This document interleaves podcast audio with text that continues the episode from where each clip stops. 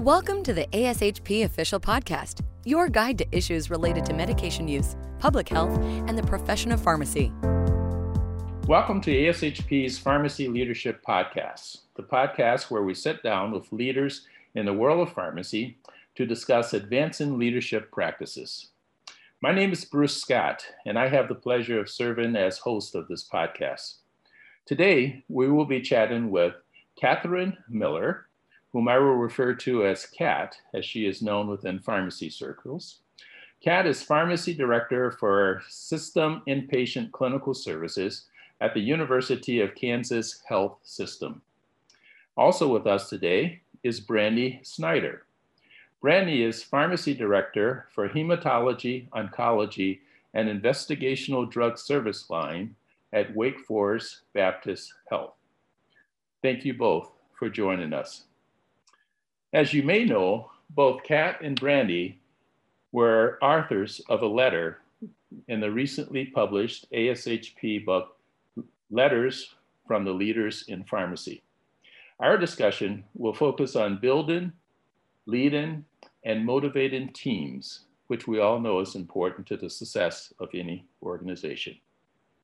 So let's get started. Kat, I'd like to start with you. In your letter, you discuss a concept you phrased as highly reliable teams.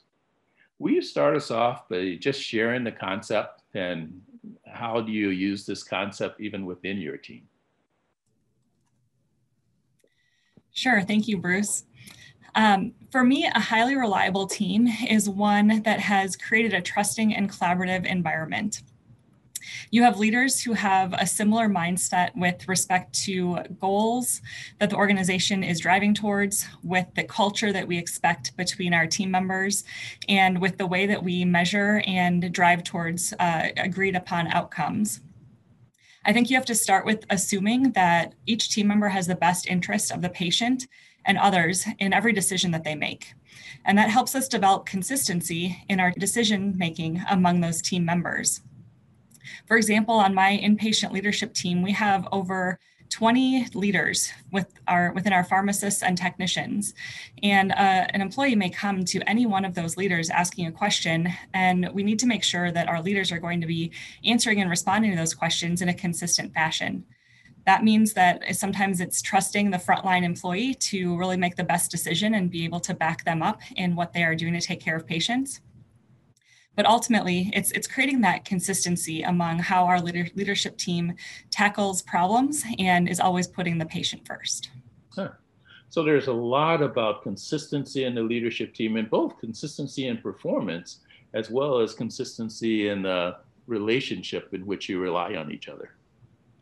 That is absolutely correct. Building that trusting relationship and um, a culture of trust and teamwork is really important in creating that team.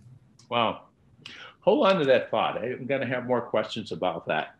But I, I, think fitting in there really nicely is a concept that Brandy, you wrote about in your letter. And I'll tell you, I was captured in your first paragraph. There were phrases in the paragraph such as stop making excuses. It's hard work. Never going to be the perfect time.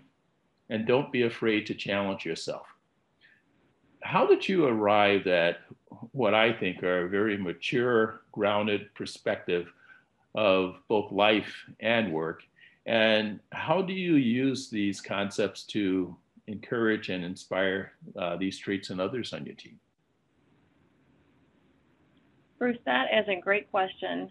Um, I think several of these drivers were instilled in me by my mother when I was a young girl. Um, they're basically the principles that I have grown up on, and I've tried to live by those throughout my adult life as well.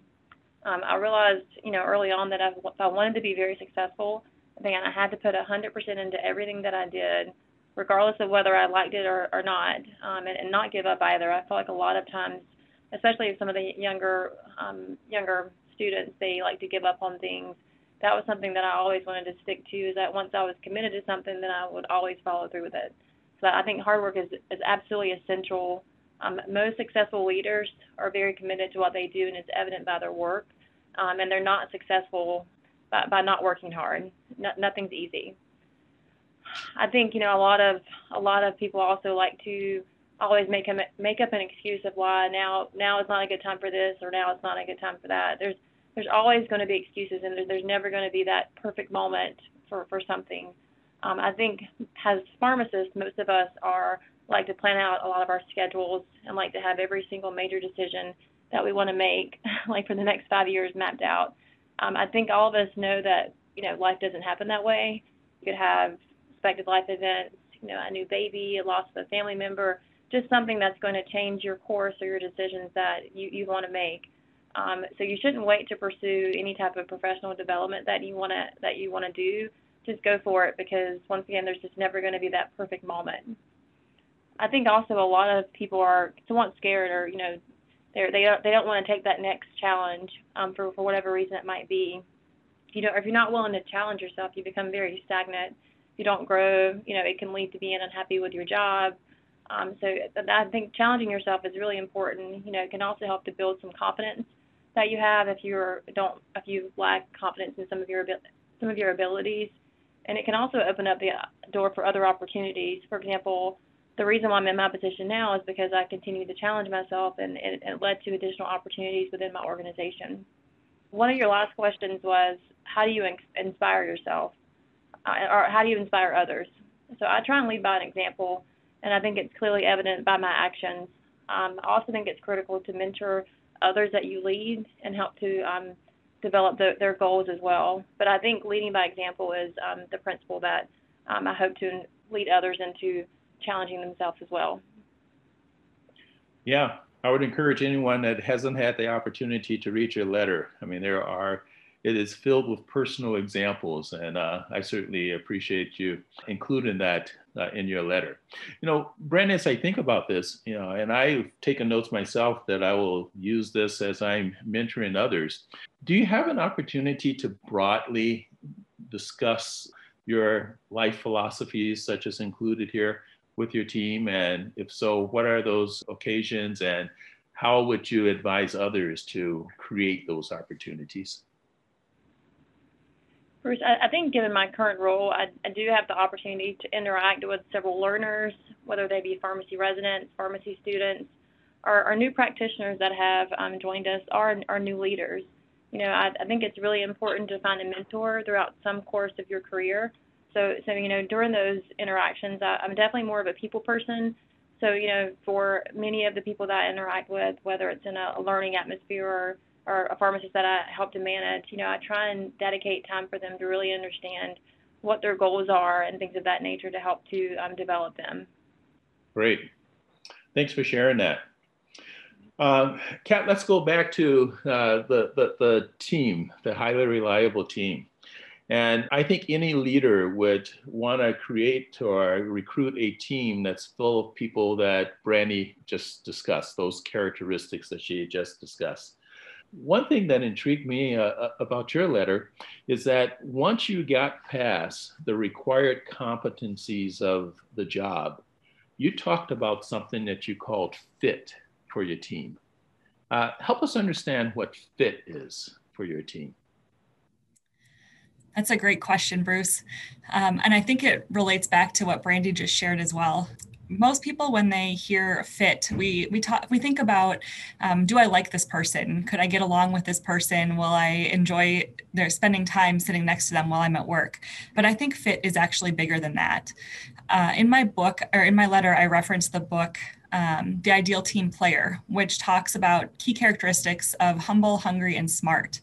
And so I think the hungry really aligns with Brandy's example of um, being a hard worker so when I think about fit, it's not just getting along with the person um, that I'm looking to hire or that's going to be joining the team, but when things get really tough, when you're down in the trenches, when you're working long days, when you don't know the answer to a problem, is this a person who's going to sit beside you and hash out that resolution? They're going to work the long hours. They're not going to be afraid to getting their hands dirty to get a project done um, but there's someone who's really going to be a partner in in solving those problems and challenges so um, it, it really is adding that extra layer of what are they willing to do for the team and for our patients I also think a question that I like to ask is where is their heart? is their heart in this work? Um, are they dedicated to the patients and the outcomes uh, to the same level of everyone else on the team? Oh, and great. Thank you for that. And Kat, how do you assess it? How do you and your you know recruitment process assess that? And how do you engage your other team members that might be part of the recruitment process to assess it? Yeah, I think it's um, you know putting the candidate in a couple different environments. We want to know how they are um, over lunch having casual conversation. Um, we ask them to give presentations so we can see how they respond to tough questions. Um, it's more about how their response uh, to those questions is as opposed to what the actual presentation is that they're giving. Um, and then there are some really great questions that we have started incorporating in our interviews straight from that book. Um, things like, when was the last time that you had to apologize for something? Um, you get some really honest, truthful um, responses, and and you know you can tell if someone apologizes for really important things, or if it is just a word they use to get out of a tough situation. Interesting. So I, I'm guessing that if I was uh, interviewing and I said I've never apologized for anything in my life, uh, you might not consider that to be someone that has the characteristics that you're looking for. That would be a true statement. Um, apologizing and knowing when we have made mistakes and asking for help in taking that next step forward is something that I look for in, in members of my team. Wow. So that fits when you uh, discuss uh, one of the characteristics of integrity. I, I get that. Uh, and you just talked about drive, as someone that you know is passionate about the work, and uh, that was also evident in some of Brandy's comments. But one other characteristic that you listed was emotional intelligence. Help me with that one. How do you discuss it, and how do you assess it? That one's definitely the hardest of the three, I think, to assess. Um, some of it you can look at their the um, person's self-awareness. Um, how do they react to some of those tough questions? Are they someone who says, "No, I've never apologized before in my life," or do they have to stop and pause and say, "Maybe there's some value in why this team is asking me this question, and I should be considering that I should be apologizing more often." So uh, that one's definitely a hard one for me, but I think that's why it's important to bring a lot of people into that interview process process because yeah. each person can kind of get a different feel and perspective depending on the different questions and interactions that they have with that candidate. Yeah. And Kat, one more question on, uh, on, on this topic. When you are completing your process and you've got all of the people that have participated in the interview process in the same room or virtually given uh, uh, responses, do you find that it's very easy to hone in on a person that has the right fit, or do you find that uh, the responses are pretty uh, disparate? You know, I think it is something that we have learned uh, over the last couple of years as we've really started using these questions and this style of interviewing that it has gotten a lot easier to have re- everyone kind of come to the same conclusion. Um, maybe there's still a top one or two that we have a really hard time deciding between, but it definitely has narrowed the variety in those number one choices of the interviewers. Oh, great. Thanks for sharing that. You know, both of you have talked about this whole concept of passion and being passionate about what, what, what you do. And Brandy, can you talk a little bit more about that? I was intrigued in your uh, letter when you uh, discussed the concept of finding one's motivation. And specifically because, you know, I have encountered a number of colleagues who are struggling with the decision to move from a practice role to more of a team leadership role. And I admired your quote uh, related to the quote, the Maxwell quote that you had. A great leader's courage to fill his vision comes from passion, not position. So, how do you advise colleagues that might be in search of their motivation and passion at whatever stage of, career, of their career they're at? Yeah, Bruce, that's also a great question. And, you know, in my current role, because I do work with people at different stages of, of their career, you know, whether it's a, a, student looking to determine whether they want to do a residency program or a pharmacist um, looking to see if they want to do a more an administrative role versus something else. You know, I, I feel like I get that question a lot because oftentimes you know, once they complete their training, they like what is the next step? They don't know what to do or something isn't in their on their five-year plan that they've mapped out. So now they're kind of reevaluating their life. You know, one thing that I've advised them to do is just really kind of do a reflection on what it is that they really enjoy out of their work. Is it the you know working with people? Um, is it you know the clinical practice? You know, what is it that you really enjoy? What is it that that really drives you that you want to get up every morning and you're you're really excited about? For me, it was you know oncology. That was the one thing I identified early on in my career. Um, so I went down that pathway. And then um, the next for me, it was leadership. Once I started on that leadership path, it's kind of like I never looked back, and something that I've really, really loved loved for the past seven years in doing more of a leadership role. So you know that that is one thing I think it's really important for any any any staff member to really reflect on, you know, what what it is that you enjoy doing, like what makes you happy that you want to get up and go to work and, and do every day. I think the other thing too is uh, in regards to a leader's courage comes from passion, not position. Is that you know you don't you don't have to be in a formal leadership role to be a good leader because others do see your work and they they do lead by example. So I think that's also important. You know, I have a lot of good what is it the I leaders on my team where they're not in a formal leadership position, but they're they're very strong strong leaders on our team. So I, you know, I also want to tell people that I work with as well is that you don't have to be in a formal position to be a good leader. Um, I could never do it. I'm, I could never do this by myself. You know, I'm, I have a great team, and that is why I think some have said that I'm a good leader, but it's because of my team members, not not necessarily because of me. Wow. Well, that goes right into uh, another statement that you made in your letter about that you, you accomplish far more as a great team than you can individually. Uh, I think that's another important message, and particularly in today's environment, because mm-hmm. uh, we've all probably experienced uh, something that I'll just refer to as the me environment. It's all about me or my uh, accomplishments. But Brandon, you're focused on the team environment and that, what the team uh, accomplished. Can you talk about a little bit about how do you hammer that message of team home mm-hmm. within your organization?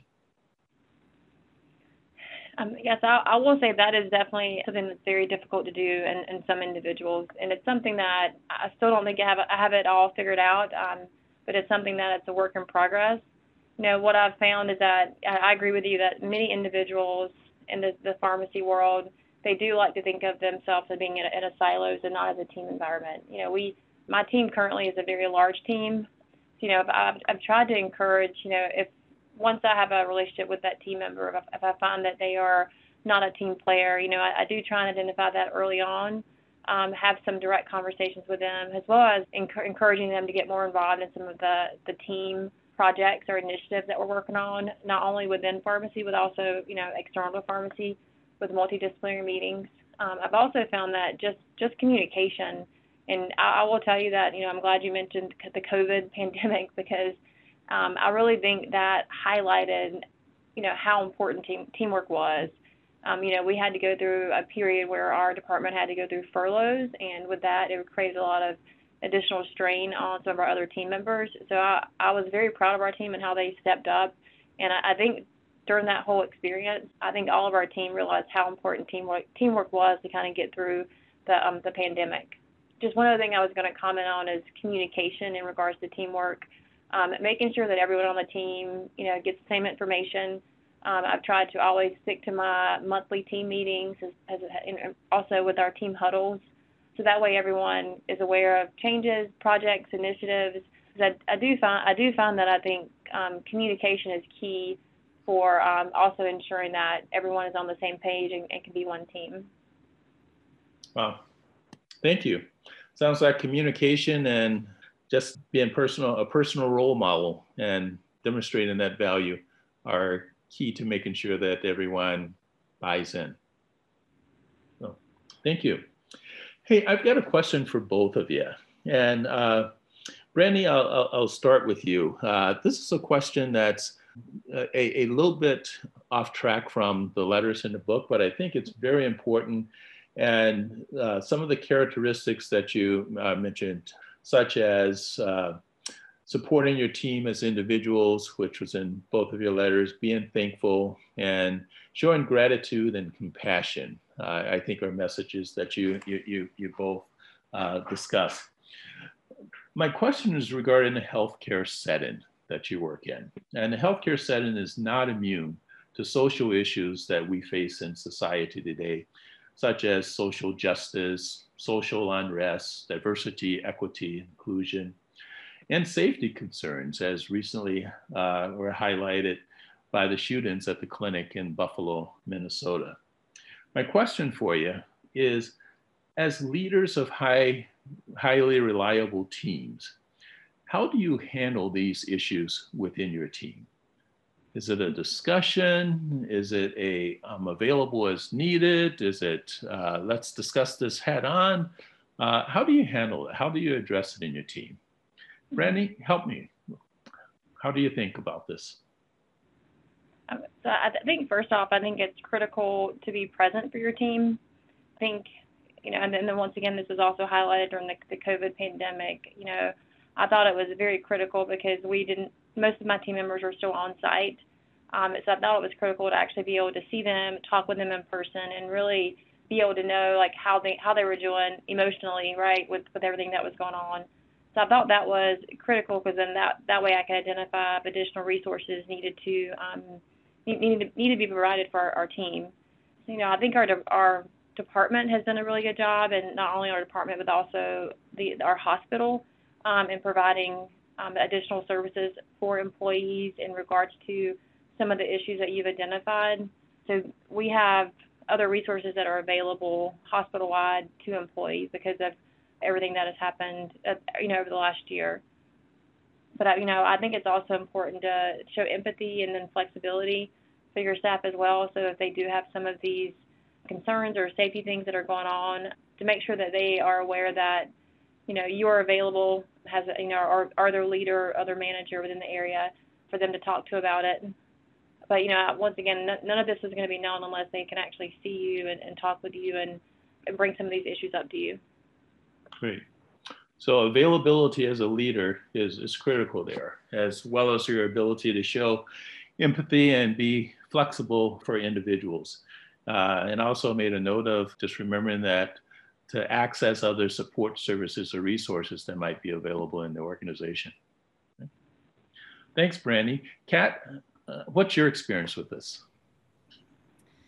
Yeah, I think my experience has been somewhat similar to what Brandy has shared. I think the first thing that's really important is just to acknowledge that there is an issue. To just say that um, we don't treat everyone the same, and we should, and how can we get there? I think is the first the first step.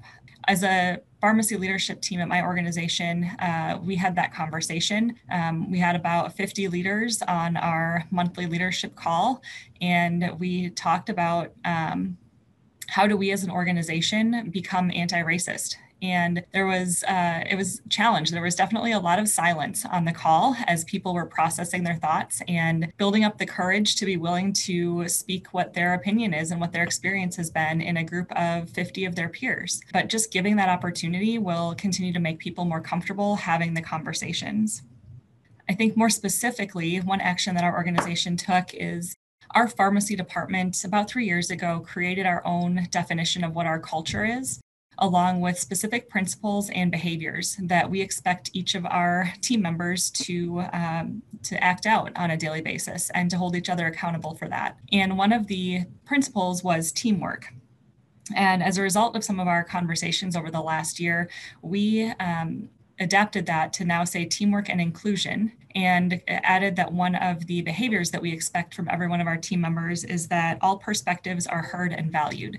And so it's right out there. It is um, every team member who joins our team sees that this is what we expect of ourselves um, and of each other, and that we should be holding each other accountable if we're not feeling comfortable in that space it's definitely not easy. It's we're definitely not in a place where um, we're all uh, in in a place where we should be um, but continuing to open the door to the conversations, as Brandy said, just being available if someone else wants to talk about their experience um, or their feelings. Um, will, will help us make be more comfortable with where we are and how we take steps towards where we need to be. Well, great perspective. And I agree. I've, I've heard from both of you. Just being available as a, a leader is is super important, and Kat as well as stating and living your values is, is also critical to, to leading the team. Thanks to both of you for sharing that. You know, we've got about a minute left. Uh, is there anything that we haven't covered that uh, either of you have in mind or would like to share? And Kat, I'll, I'll go to you first. I think my biggest takeaway from this conversation is, you know, there's a lot of things that we as pharmacists and healthcare providers deal with on a daily basis. And uh, there's a lot of operational challenges and clinical challenges, but the number one thing that's important that I think you heard from both Brandy and I today is the people and making sure that we remember that we are people and our patients are people and um, that we need to take care of each other. Yeah, great comment. Thank you. Brandy, anything that we haven't covered or key takeaway messages? Um, I think one thing that we, we didn't really talk much about was just some of the, the challenges, I think, just for leaders today in, healthcare. You know, one thing Kat had mentioned the people. You know, I think this is, you know, once again, part of what I also wanted to leave the podcast with. Uh, a lot of the challenges, you know, are really burnout for the pharmacist. You know, I feel like I'm seeing that more and more I've been at the organization for almost 13 years, and it seems like it's happening more in the last several years for pharmacists. Um, how do we keep them engaged and provide and continue to provide opportunities for growth? The last thing is just keeping up with the growing demands of healthcare and the, the rapid changes. Um, this is also something that I feel like I had not seen until the last couple of years more quickly than than, than you know my previous like first 10 years out in practice, but healthcare is definitely changing, and you know we need to be able to meet the demands and to be able to lead our teams through, through these changes. Oh, great comments and great advice. Thank you very much.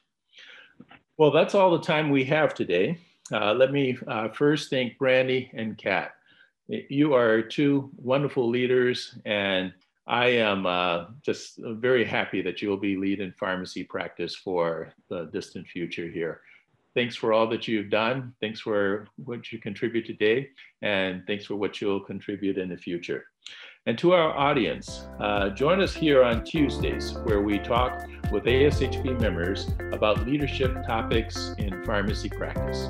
That's all we have for today. Thank you very much for joining us. Thank you for listening to ASHP Official, the voice of pharmacists advancing healthcare.